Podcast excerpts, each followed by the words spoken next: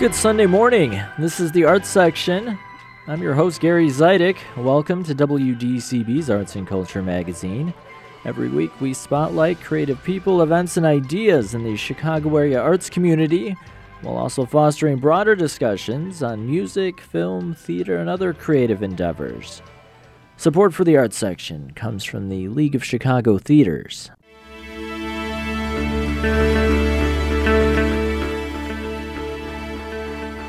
On today's program, I'll catch up with renowned saxophonist and MacArthur Fellow Miguel Zenon.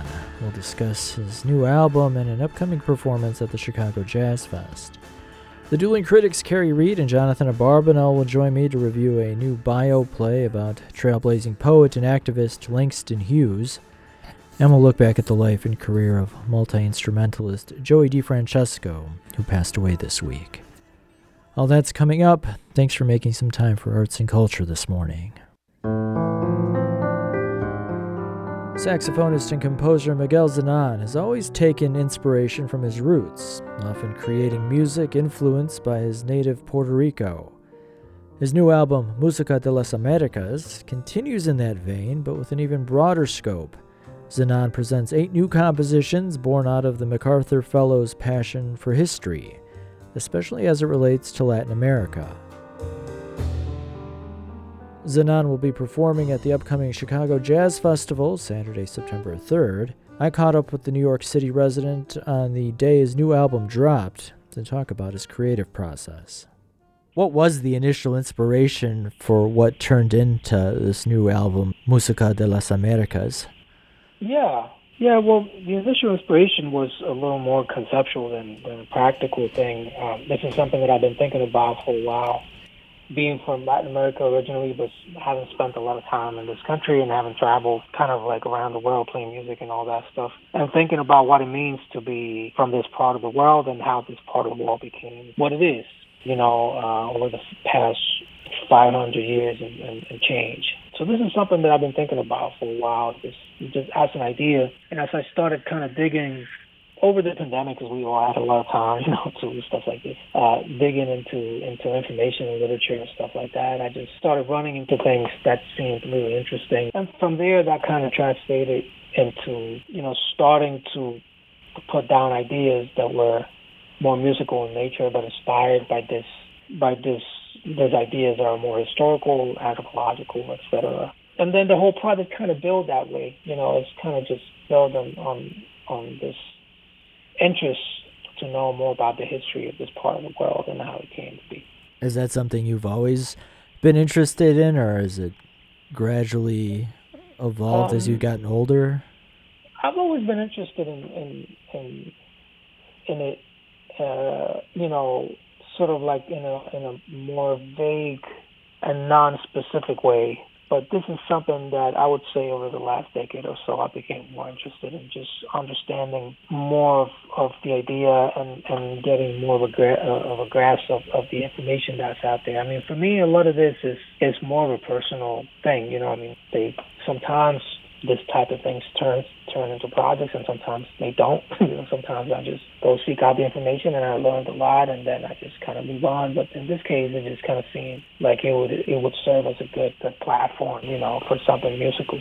You were talking about over the pandemic, you spent some time doing some reading and research and I know probably as an artist it's hard for you maybe to describe, but how does when you start digging into something like this, the topic of the, the history of the Americas, how does that research translate into your, your compositions when you're sitting down to, to write the music? Yeah, yeah, no, that's that's a great question, and I and I feel that's really that's that's actually my job as a as a as a musician, composer, or whatever. Uh, producer in this case is to try to find ways to translate this information, which in this case, the source of the project is non non musical, right? So finding ways to do that that's that's sort of the challenge and the job. Um, in some instances, which is not as often as other things, but in some instances, is is sort of like something that's reflecting an impression or a mood. You know, like if if you're reading about an idea and you're thinking about what that the kind of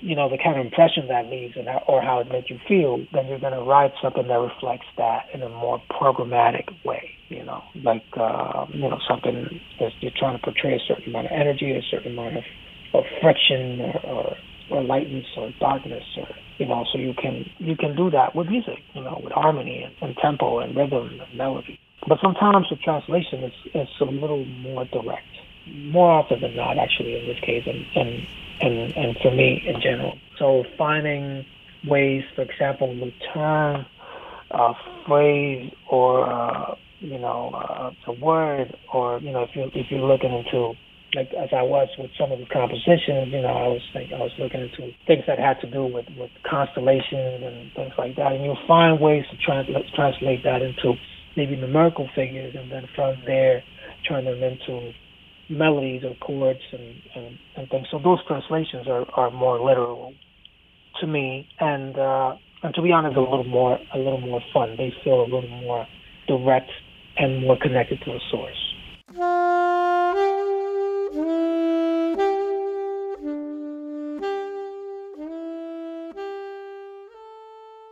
As far as something maybe a little more direct, I was reading about the uh, the composition imperios, uh, which is, is, empires, and you were transcribing music that's connected to Aztec descendants.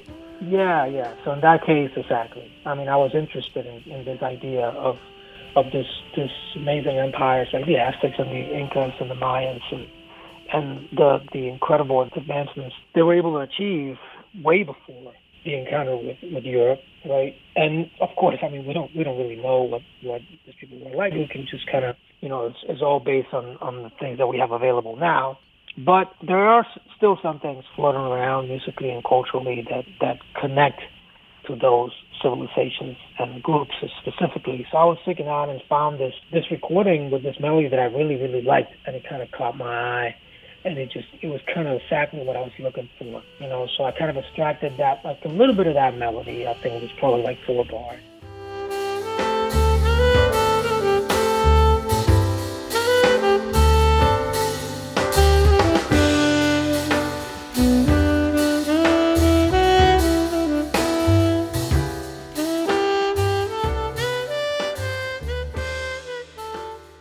Just kind of developed a, a theme based on that, that like the melodic uh, motif, and sort of built the composition around that theme. And, and other things too. I mean, there's a, there's a rhythmic element to the composition that's semi-complex and other things, but it was really all coming out of this melody that, I, like you said, I, I just I, I extracted just by doing a little research and finding finding something that spoke to me. If you're just tuning in, you're listening to the arts section. My name's Gary Zidek. I'm talking with celebrated saxophonist Miguel Zenon about his new album, Música de las Americas.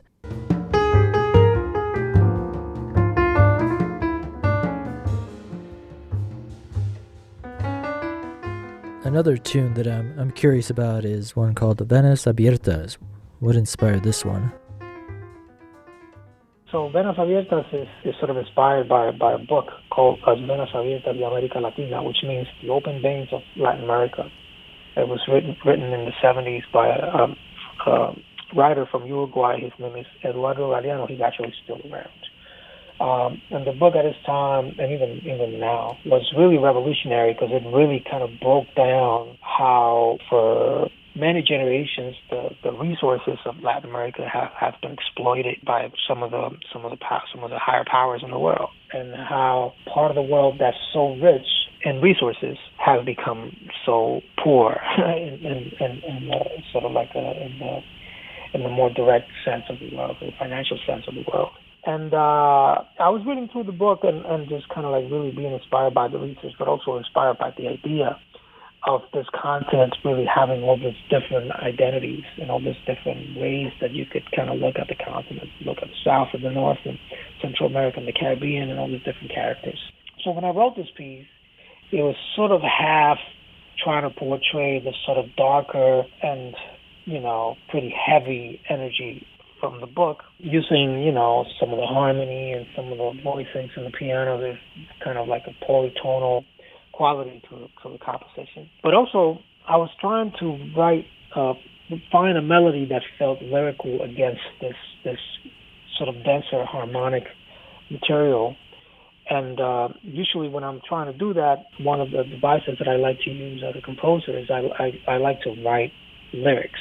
Uh, so I wrote basically I wrote a song with lyrics, which you'll never hear, hear really.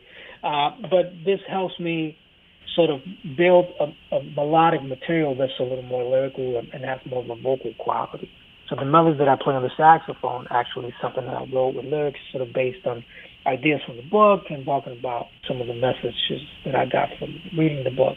And then eventually I, I, I stripped those lyrics down and just kind of built a melodic material against the harmonic framework, and that's kind of how the uh, how the piece came together. That's interesting.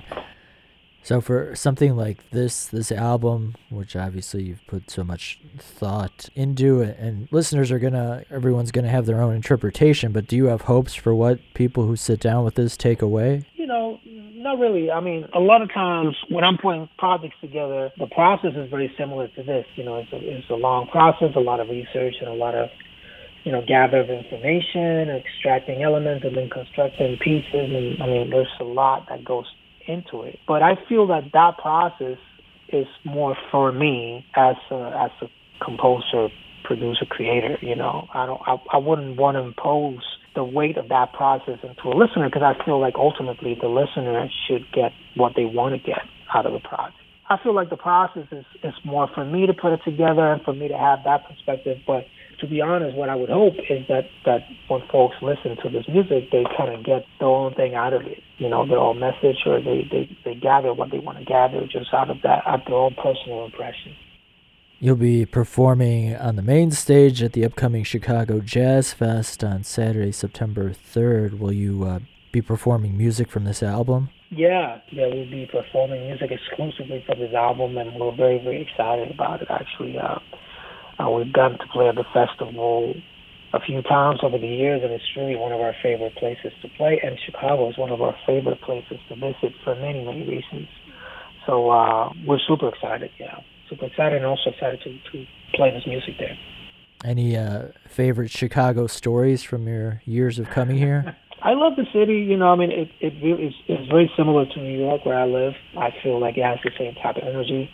There's a huge and very powerful and historic Puerto Rican community in Chicago, in the Humboldt Park area, and um and I have a lot of friends there, so I always feel connected to the city that way. Also, like I said, I've visited Chicago many times to play at the, at the festival, but also to play at the Jazz Showcase, which is our, our usual Chicago home. And yeah, you know, I feel like over the years, playing there for over 20 years as a leader and as a as a sideman, I've built so many good relationships and have have so many friends and colleagues there um, that it's uh, it always feels like home we're there. That saxophonist Miguel Zenon, his new album Musica de las Americas just came out.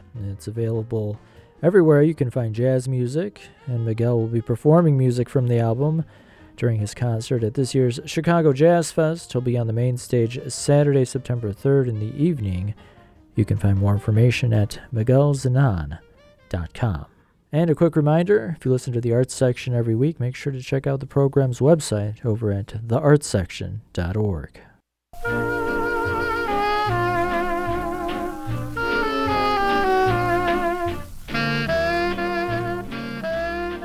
And you are listening to the arts section.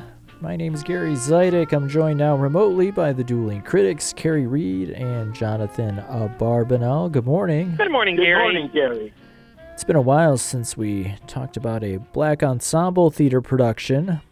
The Northside Company is known for its original musical productions that often pay tribute to great African American artists and performers. In that last pre pandemic season of 2019, I believe the company presented productions celebrating legends Mahalia Jackson and Lena Horne, as well as a musical paying homage to funk music. Black Ensemble's latest production puts the spotlight on legendary poet, playwright, and activist Langston Hughes. The company's associate director, Ruben Echols, wrote and directs My Brother Langston. Jonathan, we'll start with you. What were your initial impressions? I liked what I saw on stage, but I was a bit disappointed with the the the vehicle itself, the writing, the written piece. To begin with, I will tell you that I was surprised to find popular songs of the 20s, 30s, and 40s in the show, and they seem to be shoehorned into a play about what I thought was going to be a play about Langston Hughes. You know, the great writer, as you said, an activist who emerged from the Harlem Renaissance. But, you know, I didn't mind songs because they were well played, they were well sung, uh, energetic, and they helped set the scenes. But I was also more surprised not to hear any of Langston Hughes' own music, since he was a composer and even more so a noted lyricist. And uh, all the songs they used, there were, I believe, seven or eight of them, were not songs that he had written. I was a bit more confounded, even, uh, that this new piece by Ruben D. Echols, as you noted, Gary, completely ignores the long and very strong connections that Langston Hughes had with Chicago. His life and work actually are quite well known, fairly well known, but not so much the importance of uh, his the importance of his connections to the Windy City, which I assumed would have been a major part of my brother Langston, and really it could have offered perspectives on his life and work that would have been of particular interest to Chicago audiences. Kerry, what was your take? Yeah, I, I largely agree. You know, I think that this is a play that in many ways is structured as kind of a Bildungsroman. And it's about the influences on the young Langston Hughes uh, from his growing up in a variety of Midwestern time, towns, but most notably Joplin, Missouri, I believe, is where he spent a lot of his time. And his kind of his passage to the Harlem Renaissance and and what that career as a poet and, as you said, activist and and, and uh, novelist meant in his life. And we see so much of it stemming really from his wrestling with faith. I think that's the through line that Echols is trying to work through the entire play. Um, early on, he, he his mother and father kind of separated. He's mostly raised by his beloved Nana, who is very active in the church. And although he finds some comfort in the church, he does not really find himself to be a person of faith. He believes there might be a greater force, but he doesn't find it in organized religion. And he returns to that theme several times in the play as he as he goes to Harlem, as he hears Lady Day, you know, performing uh, the songs that you referenced, Jonathan, when he meets Zora Neale Hurston, when he has an encounter and a, a brief, I don't know how brief it is, although I, I felt it was handled a little gingerly, a relationship with uh, poet Countee Cullen. These are all interesting biographical details, but I wasn't really sure that it built up to an understanding of who Langston Hughes is when we meet him and who he ends up being at the end. And of course, this does not go through his whole life. It's primarily his younger, you know, his younger years. So yeah, I, I found myself somewhat frustrated. Yet at the same time, when we hear the poem by Hughes, and of course his most famous is the one that asks what happens to a dream deferred and eventually, you know, provided the title for Lorraine Hansberry's A Raisin in the Sun, I'm reminded of how fresh and very incisive a voice he provided. And I think that the show does hit on some really good issues about what it meant to be an artist at that time and indeed what it means to be a black artist today. I, I thought that the whole, I don't know how you felt about it, Jonathan, but I thought the conflict between him and Zora Neale Hurston over their let's call it racist white, you know, patron who is willing to pay the bills and support them as long as they write the sorts of things she wants to see felt really strong and I wanted to see, you know, more of those tensions played out, but it sometimes feels in the script to me that when they start approaching those there's a tendency to kind of back off or shy away a little. Well, I you know, I, I agree with you about the the richness and profundity of his poetry. Uh, we are treated in the show to it, it runs about 90 minutes. We right. are treated to 10 of Langston Hughes' poems, along with poems by Countee Cullen, Paul Laurence Dunbar, and even Walt Whitman. And these poems really are the heart and soul of my brother Langston. Um, the piece runs about 90 minutes, as I said. It's narrated by Langston Hughes himself, very nicely portrayed, uh, appealingly by Chris Taylor. And it chiefly focuses, as you said, Kerry, on Langston's Midwestern boyhood and early adult years in 1920s New York City. Crucially, we also meet his younger stepbrother. When his mother remarried, he acquired a teenage stepbrother named Gwyn, with whom Langston was close, it appears, or at least for a while. The play's title, My Brother Langston, refers to this relationship specifically, in addition to the broader black honorific of brother. The problem is we never learn how this relationship played out mm-hmm. beyond the 1920s. It's as if Ruben Echols, in writing the work, said, "Well, I'm going to end it. You know, we'll go through the 20s, and then we'll stop and we'll just ignore the last 35 years of Langston Hughes' life and careers. If it's going to be the focus of the work, that is the brother and the stepbrother, Langston and the stepbrother Gwyn, then we need to learn more about, uh, especially about the, the stepbrother and about the ongoing nature of the relationship. Right, I agree. Um, yeah. yeah. You know, I think that that's also, you know, there's an interesting conflict, not just between the people in the Harlem Renaissance, the conflicts we see with, as I mentioned, Hurston and Hughes, but this whole idea that there, the, the Harlem Renaissance was, you know, part of the Great Migration, but it was also, as is so often the case with Bohemian and artistic communities, people who are moving away from their families, maybe moving away from their faith, moving away in some, in some really profound way from the from where their roots were and creating you know new families of affinity. And i think you're absolutely right jonathan. If we'd seen more about where gwyn fits into all of this you know he's clearly you know loves his brother is very proud of him. Um and langston yeah when the time we see them together he clearly has a good relationship with gwyn but what what why isn't he responding to him? What is what is going on in his life that makes him seemingly makes him feel that as he grows as an artist, he has to kind of keep some of these previous relationships at a bit of arm's length. That's potentially some really strong stuff. Um, but as you said, it's just not really played out. And I don't know if that's just out of, you know, trying to keep the material to 90 minutes, if it was, you know, just something that Echols felt was kind of an interesting way into the story without really figuring out how to resolve that relationship. There feels like a, a lack of resolution in many ways in this show. Yeah. That yeah. said, I will say that I enjoyed the 90 minutes. I enjoyed being reminded of the power of Langston Hughes' poetry, and it's a very appealing cast. So I think instead of maybe exploring the, that relationship more deeply, uh, and and who knows, maybe the the biographical sources and information simply isn't available. I don't know. True. We don't know how much research uh, and, and homework was done in preparing this piece. But I felt that my brother Langston takes the same path as other biographical shows have done at the Black Ensemble, which is the path of how Langston was denied and exploited by a white dominant world, even the world of the arts. I do not, certainly do not deny the racism he faced, but I think it's too easy to take this path especially as Langston's talent as a writer allowed him eventually to triumph in the world of white dominated theater and the world of poetry, as well as his tremendous importance and influence to the black community. You mentioned Reuben Echols also directed My Brother Langston, and I agree with you, Kerry. He's assembled a talented cast, an engaging cast, engaging players. Uh, and as you know, to accompany the songs, as there always is at the Black Ensemble, there's a really cooking little band for the musical numbers. I have no complaints at all about the company or the staging. My disappointment is only that this could have been a deeper journey into Langston's life and career, especially his important work in theater, which the show virtually completely ignores, and also his special Chicago connections.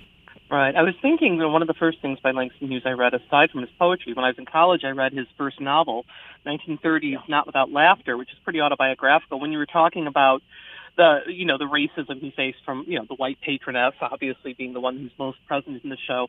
But that novel was the first one I can remember reading that introduced the concept of colorism within the black community. And I think that's also something uh, I mean, obviously, this thing could go on for you know 90 hours if you wanted to count all the all the stories about Langston Hughes. But I mean, I think that speaks to the idea that you know that Langston Hughes did have a, in his own writing some very nuanced and very interesting ways of looking at the various ways that oppressions can be internalized. Uh, we certainly see a little about of that with uh, Countee Cullen, and I, I, that's something else that I think would be great to know more about. You know, how much did his ident- did his gay identity or at least his relationship, in, you know, affects the way that he approached uh, the world. Um, yeah. It's suggested here, and then they kind of back away from it a little bit. And I don't know if that's just out of, you know, a sense that they don't want to, you know, uh, feel like they're dealing in the, you know, uh, salacious. Uh, we certainly see, as played by Andre Andre Teemer, um, Countee Cullen, who ends up marrying a woman, kind of letting it be known that he cannot, that he does not feel that he can go on you know, at, at risk of being, you know, outed. And certainly that's an interesting, you know, aspect. And it's hard enough, hard as it would be to be a black artist in the 1920s. How much harder is it if if you're a black gay artist at that time? So. Let me add a note, since I've referred a couple of times to Langston Hughes' uh, very, very strong and important Chicago connections. Maybe I should just briefly spell the, spell them out. sure. Uh, in addition to his poetry, his his his music, his novels, and so forth, he also Langston Hughes was an important dramatist, and he wrote several works that appeared on Broadway. But he wrote a greater number of plays, uh, many of them one-act plays, uh, specific to the nation's black urban communities. And these were done extensively and widely across the country by black theater companies in uh, in the major center population centers that had significant black populations, and Chicago was one of them. And indeed, his plays were frequently done here. He was involved. He was one of the co-founders of the Skyloft Players, which was one of Chicago's most important and longest running African American theater companies in this city. And even people like the current Chicago director, Chuck Smith, a longtime associate artist mm-hmm. of the Goodman Theater, his first introduction to theater was plays at the Skyloft Players. And uh, Langston Hughes was important there. He was associated with the uh, Federal Theater Project in Chicago and its uh, so called Negro unit, writing plays, directing, working with them. And then also for 20 years, from the early 40s to the early 60s, he wrote a regular column for the Chicago Daily Defender, uh, arguably the most important uh, black newspaper in the country during that period of time. And I just felt that that they were missing missing the boat by not right. bringing in some of these. Uh, and you know, it's interesting because I don't think a lot of his plays are produced. I mean, I think the one that I've seen probably most consistently is his Black Nativity, which is a very popular which piece and is often which was his last piece on Broadway right. two years before he died. Yeah, right. I know Congo Square did I think their own version of it for several years, and I know I've seen that and I've seen it elsewhere. Uh, so, but you know, to sum up for me, I think it's well worth seeing, particularly if you don't know a lot about Langston Hughes. It will certainly whet your appetite to uh, to find out more. Uh, but I agree with you that it does seem to fall into the trap that sometimes is there for the black ensemble uh, formula, shall we say. Um, and uh, I, I just wish it pushed a little bit more on some of these really interesting buttons that are kind of present in the in the narrative. Black Ensemble Theater's My Brother Langston continues through September 18th. And if you're just tuning in, you're listening to the arts section. My name is Gary Zidek. I'm here with the dueling critics Kerry Reid and Jonathan Abarbanel. We're getting into some local theater news this Sunday morning. We've talked a lot about leadership changes, both artistic and administrative, in the Chicago theater community over the past two plus years. It's gotten to the point where uh, I'm not sure there's many big changes that can be made, but uh, earlier this week, Chicago Shakespeare Theater announced that its longtime executive director, Chris Henderson, will be stepping down at the end of the year. And it can't be a complete shocker when someone who's held a position for over 30 years decides to step down, but Kerry, this announcement is somewhat surprising given that Chicago Shakespeare is in the process of naming a new artistic director. Right, right. You know, I think it's interesting because I, I think it's important to realize that executive directors and uh, artistic directors often spend a lot of time together at the same institution. They are often matched sets I, for one, was surprised that Roche Schulfer, who's the uh, executive director at the Goodman, did not announce that he was leaving, even though Bob Falls is. Apparently, he is staying on. That's how closely aligned you tend to think of people uh, in these positions. So I think I was wondering if Chris Henderson would decide to stay stay on, um, but he's actually leaving at the end of 22 tw- of this uh, sorry of this year. Whereas Barbara Gaines, who had announced earlier, will be staying on sometime into mid 2023 no replacement has been named for either of them, but they definitely have been, you know, a very strong working team. You know, I'm also thinking about, you know, part of the conflict apparently that uh, broke out again at Victory Gardens a couple months ago was that they had not hired a full-time executive director to work with then artistic director Ken Matt Martin. So I think all of this speaks to the idea, although we, we tend to think of the artistic director more as the, the real public facing visionaries, you know, for companies in the in the traditional kind of model um, they often have these very strong uh, symbiotic relationships with executive directors that help them move uh, theaters forward. And Jonathan, I'll let you jump in with how much you know Chris Henderson has been responsible for everything Chicago Shakespeare has done in the 33 years, because I think he's seen even more of it than I have. well, so. you know, it it proves you know Barbara Gaines uh, is the founding artistic director of Chicago Shakespeare Theater, and uh, Chris Henderson was not there quite at the beginning but he arrived a few years later. He's been there 33 years, mm-hmm. and it proves, you know, the old saying that behind every great woman there is a great man, and, uh, and and and and this is a perfect example. Not only has he uh, been uh, significantly responsible for the tremendous growth and development and international prestige of Chicago Shakespeare Theater, but Chris also has been a tremendously effective and important player in Chicago theater as a whole through his long service on the board of the League of Chicago Theaters and the League of Chicago Theaters Foundation, and nationally in his work with the Theater Communications Group, which is one of the important organizations of, uh, you know, not nonprofit, not-for-profit theaters across the country.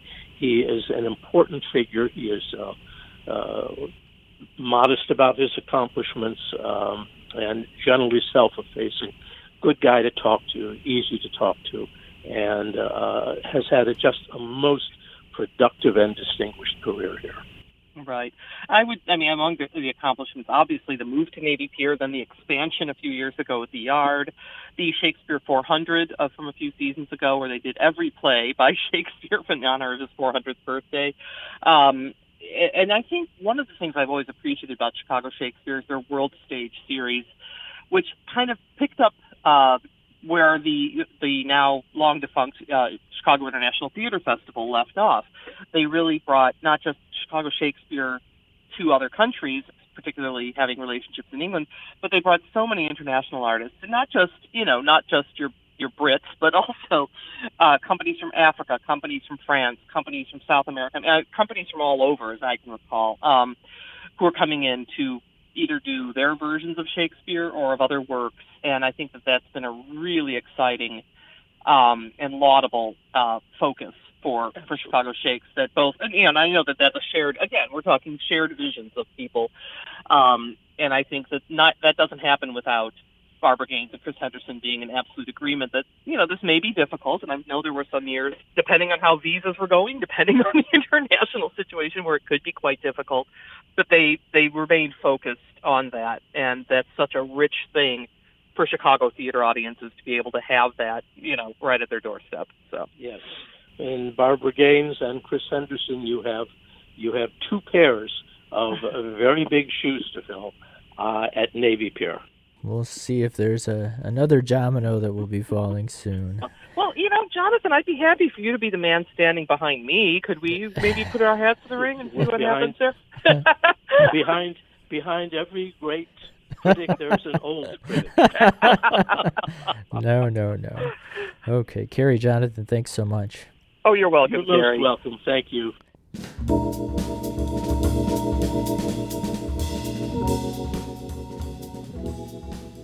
You're tuned in to WDCB. This is the Arts Section. I'm Gary Zidek. Renowned jazz musician Joey DeFrancesco passed away at the age of 51 this past Thursday. His wife Gloria DeFrancesco confirmed his death on social media. A master organist, DeFrancesco is often credited with bringing the sound of the Hammond B3 back into the jazz mainstream. The Philadelphia native was a straight up prodigy, playing his first professional gig at age 10 and signing a record deal with Columbia at 16.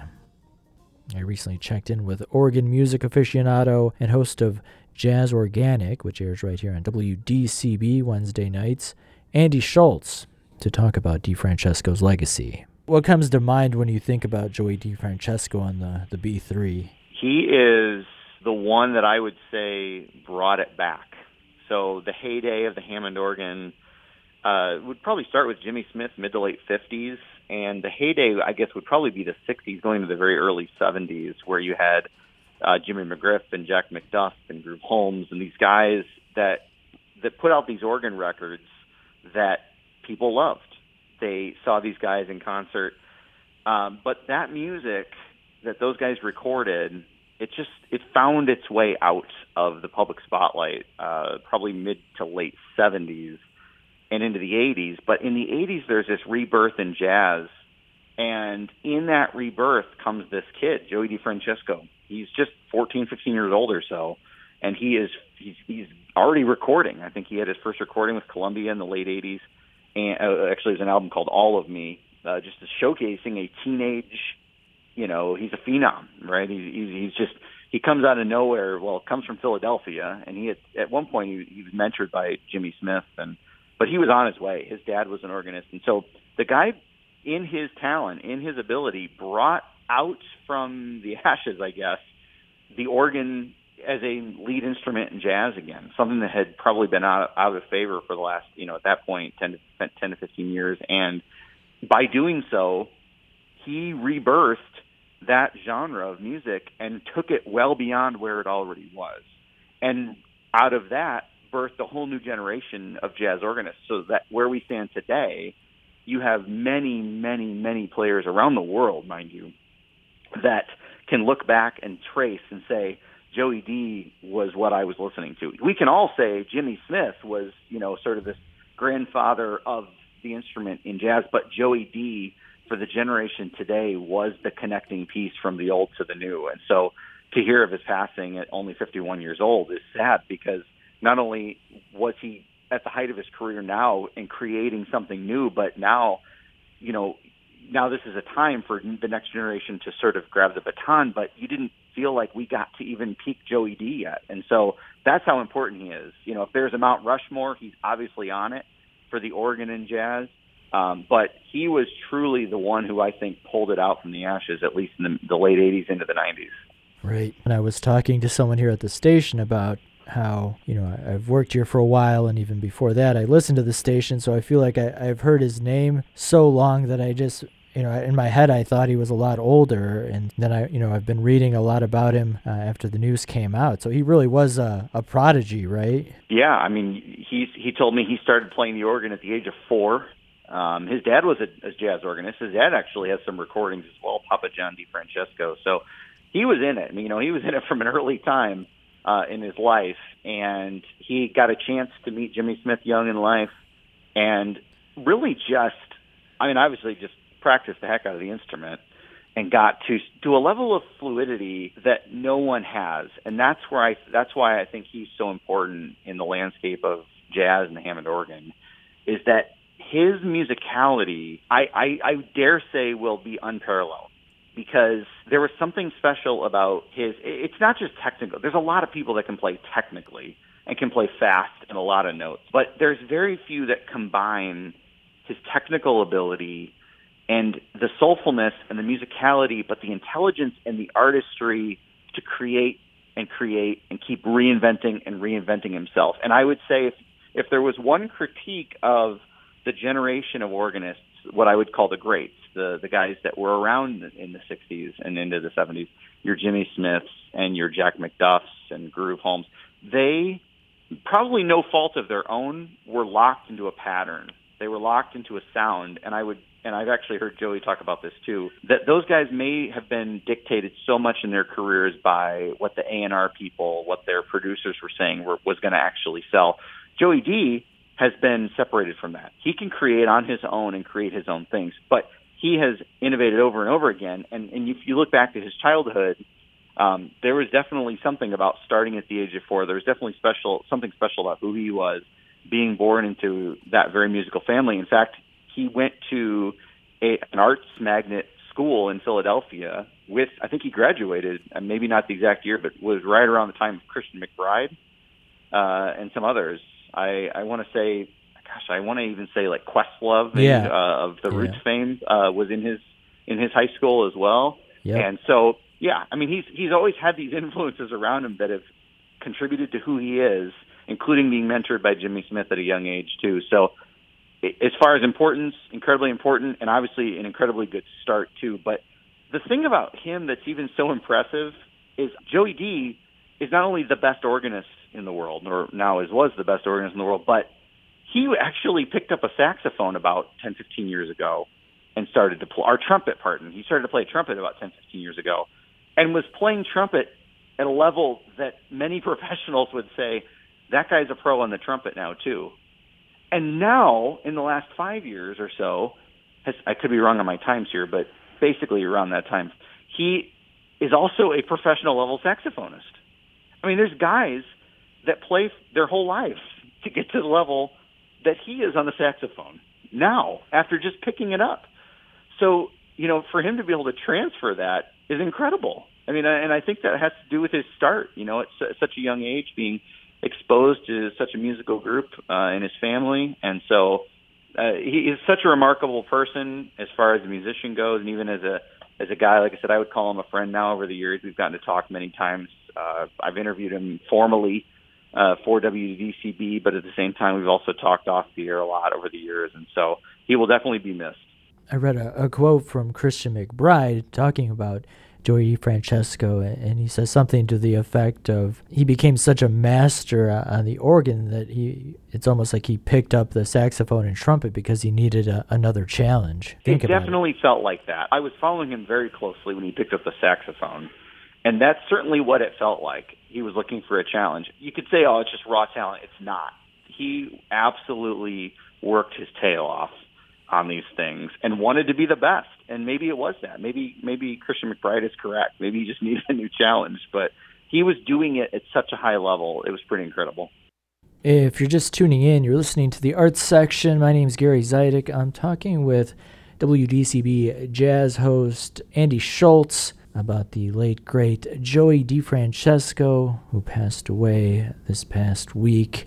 You mentioned uh, his connection with the great Jimmy Smith and you actually uh, in one of those interviews you had with him you get into their relationship and, and he actually has a pretty funny story about uh, kind of the origins of, of how they meet let's listen to a clip from your interview with joey DeFrancesco You've probably talked many times over the years about your relationship with Jimmy Smith. Jimmy passed in 2005, but you guys overlapped many years. Can you just talk a moment about the relationship you had. I mean, obviously, you grew up playing Jimmy Smith recordings and mimicking those. You've been playing organ since you were four years old. Your father had one in the house, and that was a big influence. But there, there obviously were some. There was a relationship here. Was it like a mentor relationship? Did he find you? Did you find him? Like, how did you get hooked up with Jimmy?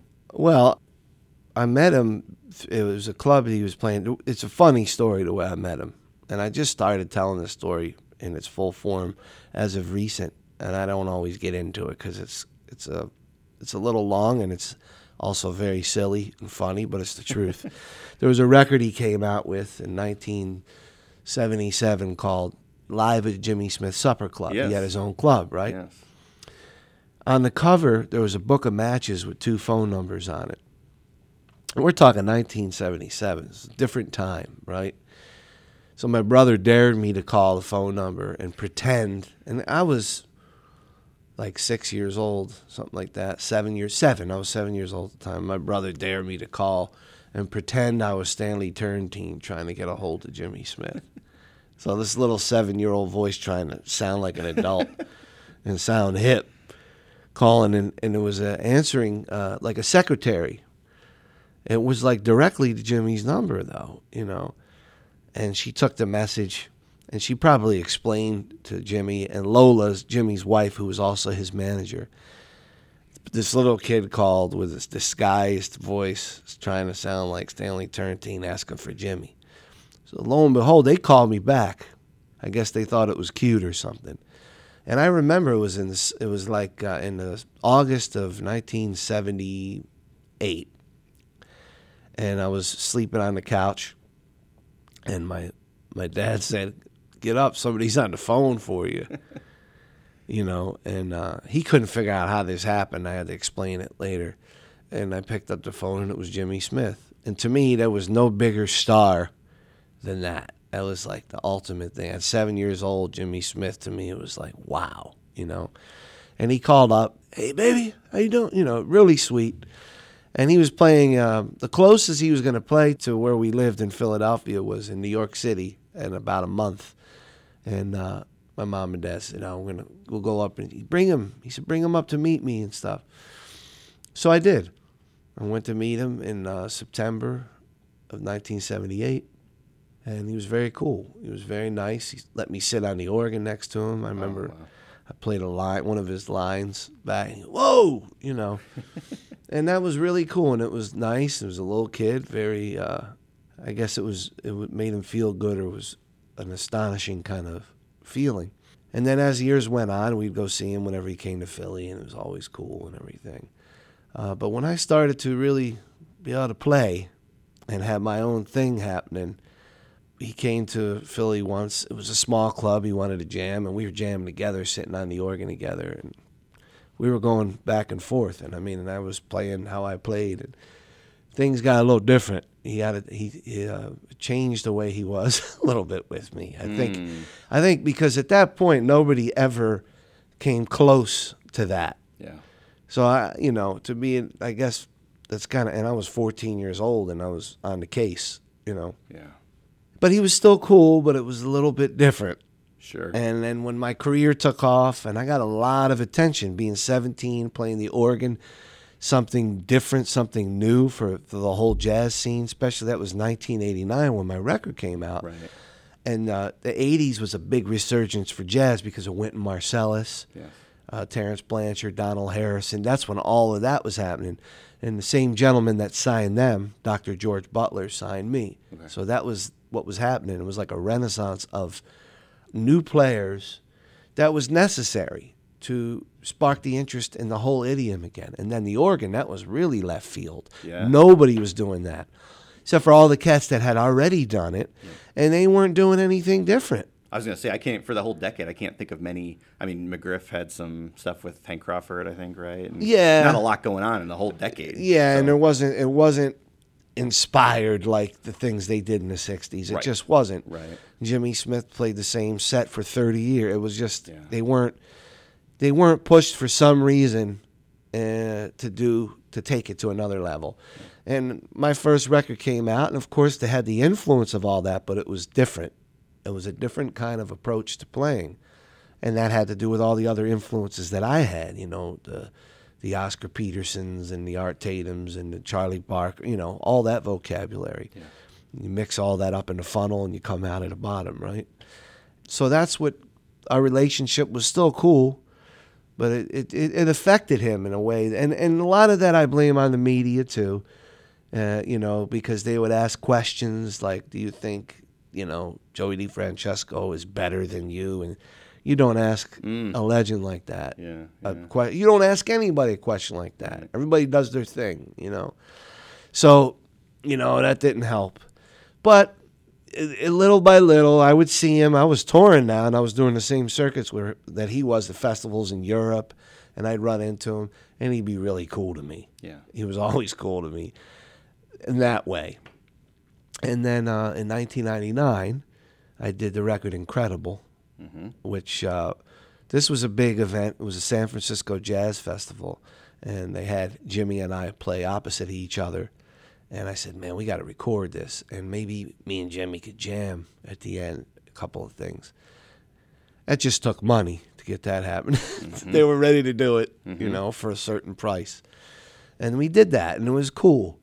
And uh, ever since then, the relationship was really cool. Yeah. You know, and uh, Legacy came about because he moved not too far from where I was living at the time in Arizona, and we got really tight. That's when we really got tight. And uh, that record to me is really, uh, I'm proud of that record too because my goal on that record was to put him in a different place. Because even though he did the same type of recordings for many years, he can do anything. The guy was limitless. And he had all that out avant garde. He had all that in his playing too. It just never was explored. The industry latched onto this thing that they called soul jazz Right. and it limited what these the, the, the players were it didn't allow them to explore that way they just did whatever they were told by the producers and the R- A&R basically for many years Yeah. because that worked but it wasn't working to me anymore and that's why you had you know a decline of the interest because nothing new was happening that's so when I did Legacy, I'm gonna I played music that well I wasn't gonna do, I did some of the stuff that was signature, but I played a different way, you know, and it challenged him to play another way, and he did it no problem. Yeah. Because that's what masters do. In the end, our relationship was incredible. We were really good friends, and uh, he was cool, and I'm glad that that's how that. I didn't know it was the end for him. I had no idea. I mean, we were planning on touring and doing more of that. And, uh, it was great though. Doing the gigs together, fantastic. That was a clip from Andy Schultz interviewing uh, Joey DeFrancesco, I think from uh, 2019, when he performed at uh, College of DuPage, actually, uh, for the jazz series uh, we have here at the McAninch Arts Center. So obviously, you're a fan, you're an admirer. What was it like when you when you sat down for that interview? It's always hard to not be a fan, you know, when you're trying to also be an interviewer. Um, the the 2019 clip, uh, the summer 2019, was a long form interview. I used some material for my show Jazz Organic at the time, but I wanted to really kind of dig a little deeper and kind of go beyond the soundbite type questions. And so in that, um, he was very candid, and it was it was great because I, I assumed there was a little bit of a trust that came from that, as if he knew that I was there for him. You know, I was there to to help you know tell his story uh, in his life to the audience of Jazz Organic and to WDCB as a whole. And I think part of that respect came from the fact that he actually, as well, uh, there's not many hour long jazz organ shows that exist in the country, um, but there are two that I can name my own, and he actually does one for satellite radio. Okay. and or has had done one. So I think because we had that common bond where we both were trying to do the same thing, just on different airwaves, that he uh, he he was able to open up. And so when we talked, it it was it was hard for me to not become just a fan and just drool all over the place and say you're so good. You know, there was an old Saturday Night Live bit about uh, gosh, what was the one? You know, basically. You know, the the just a fanboy that, that can't handle an interview because all yeah. you do is Chris Farley. Say, yeah, Chris yeah, Farley. thank you. I'm But like I'm trying to recall it. he yeah, would interview like right. uh, Paul McCartney. Paul McCartney. Yeah. He's like, You know, remember, remember that? Do you remember when you did this? That was awesome. You know, and it was so hard to not do that um, because I do have my own favorite Joey D recordings, and I'm like, tell me a story about this. You know, I really like this. Um, but at the same time, you know, I have to interview in a way that is professional and also, uh, you know, kind of digs deeper. And so what I found is that kind of the perfect combination of where I was able to ask questions that were just tell me a little bit about your creative process, tell me a little bit about how you've gotten to some of these places in your career, tell me about your influences, tell me about Jimmy Smith, tell me about, you know, what it was like, what it's been like later in your career as you've kind of become a leader in this field. But at the same time, was able to say, dude, you've got this video out there on YouTube that's got a million views or whatever, you know, where you play, uh, you know, this version of the song 100 Ways from James Ingram from, you know, you know, like, tell me about that. You know, what is that like now that you're kind of living the reality of uh, almost like a YouTube star in, in this day and age, you know, and so kind of ask those, those questions that maybe he's just, um, you know, maybe, maybe a little less interested in answering from a fanboy like me, but, uh, it's it was really it's been really good. He's been so good to talk to over the years. Um, he, he's always made time for me, which is fantastic. And uh, yeah, I've just appreciated getting those chances to share. I, I'll say this to anyone around me, and, and I and I because I said it for years. You know, anytime he came to Chicago, I'm like, you have to go. You have to go because this could be your chance to see a living, you know, a living legend of an instrument, regardless of whether you think you know the organ is great or you like the organ like go see the legends. It was an honor to get to talk to him. It was an honor to get to visit with him when he came. And so i just really appreciated getting to know him.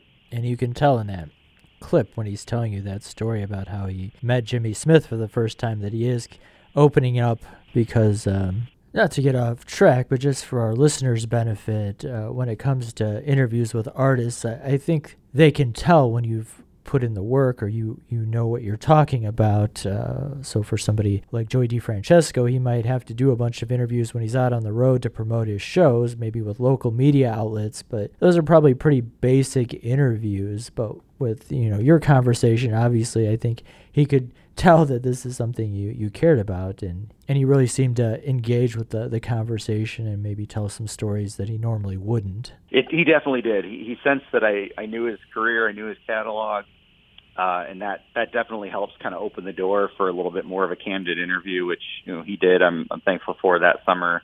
Um, and and there's such a funny part of that story. He tells that story about he he got Jimmy Smith's number off of a matchbook off of an album cover, which I actually have that recording on a shelf. That that particular vinyl. Um, it's alive from you know from Jimmy Smith's Supper Club, and it it certainly does. Right there on the cover, there's a matchbook that has the number of the club on it. and I've always it's funny because he told me that story and I and that's after I had seen that phone number on that matchbook and I always wondered if that was a real phone number. and then he told that story to me and it's like it's absolutely a real phone number and it's what connected him to Jimmy Smith. So uh pretty funny thing. That's a, that's actually an album that I don't believe is released released digitally. Ah. And so I specifically went out and got a vinyl copy just so I could use it for for my show, you know, because uh, you'd think you'd think in this age that most things are released digitally, but that was actually a gem of a recording from Jimmy Smith that we, we do not have in an MP3 format.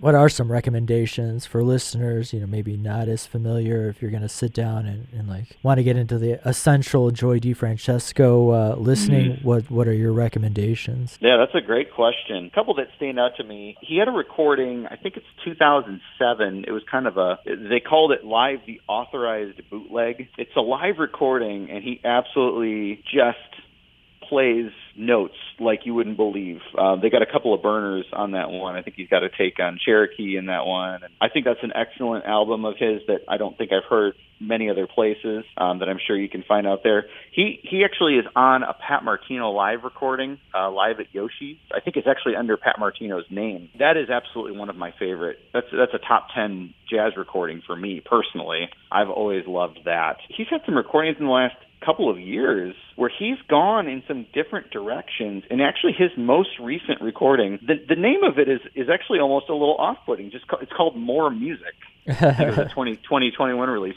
It was almost just like here i'm putting more stuff out there for you. But the thing i love about it is he shares with another organist. He shares with a, a guy named lucas brown who i believe is also another philadelphia uh guy.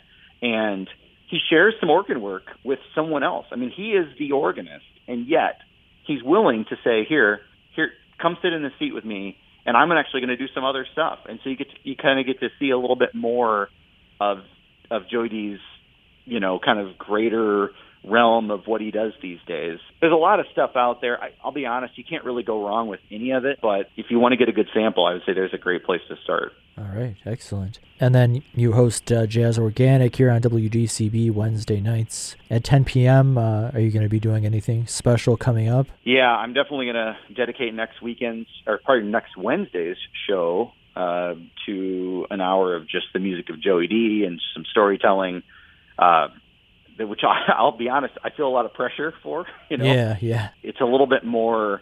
I'll, I'll definitely have more of a biographical uh, hour with about Joey D uh, next week. We'll make sure to tune in for that Wednesday at 10 p.m. right here on WDCB. Andy, I appreciate you taking time out of your day to, to talk with us. Yeah, Gary, no problem. Thanks so much for calling. That was Andy Schultz. He's the host of Jazz Organic, which is on Wednesday nights at 10 p.m. right here on WDCB. Joey DeFrancesco will be missed. He was 51 years old.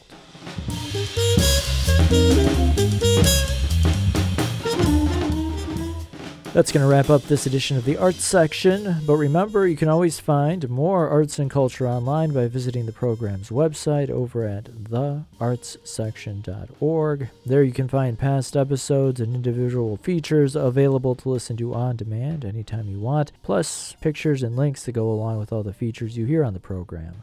My name is Gary Zidek. I hope you'll join me again next Sunday morning at 8 a.m. right here on 90.9 and 90.7 FM for another edition of the Arts Section. Until then, I hope you have a great week. Thanks for listening.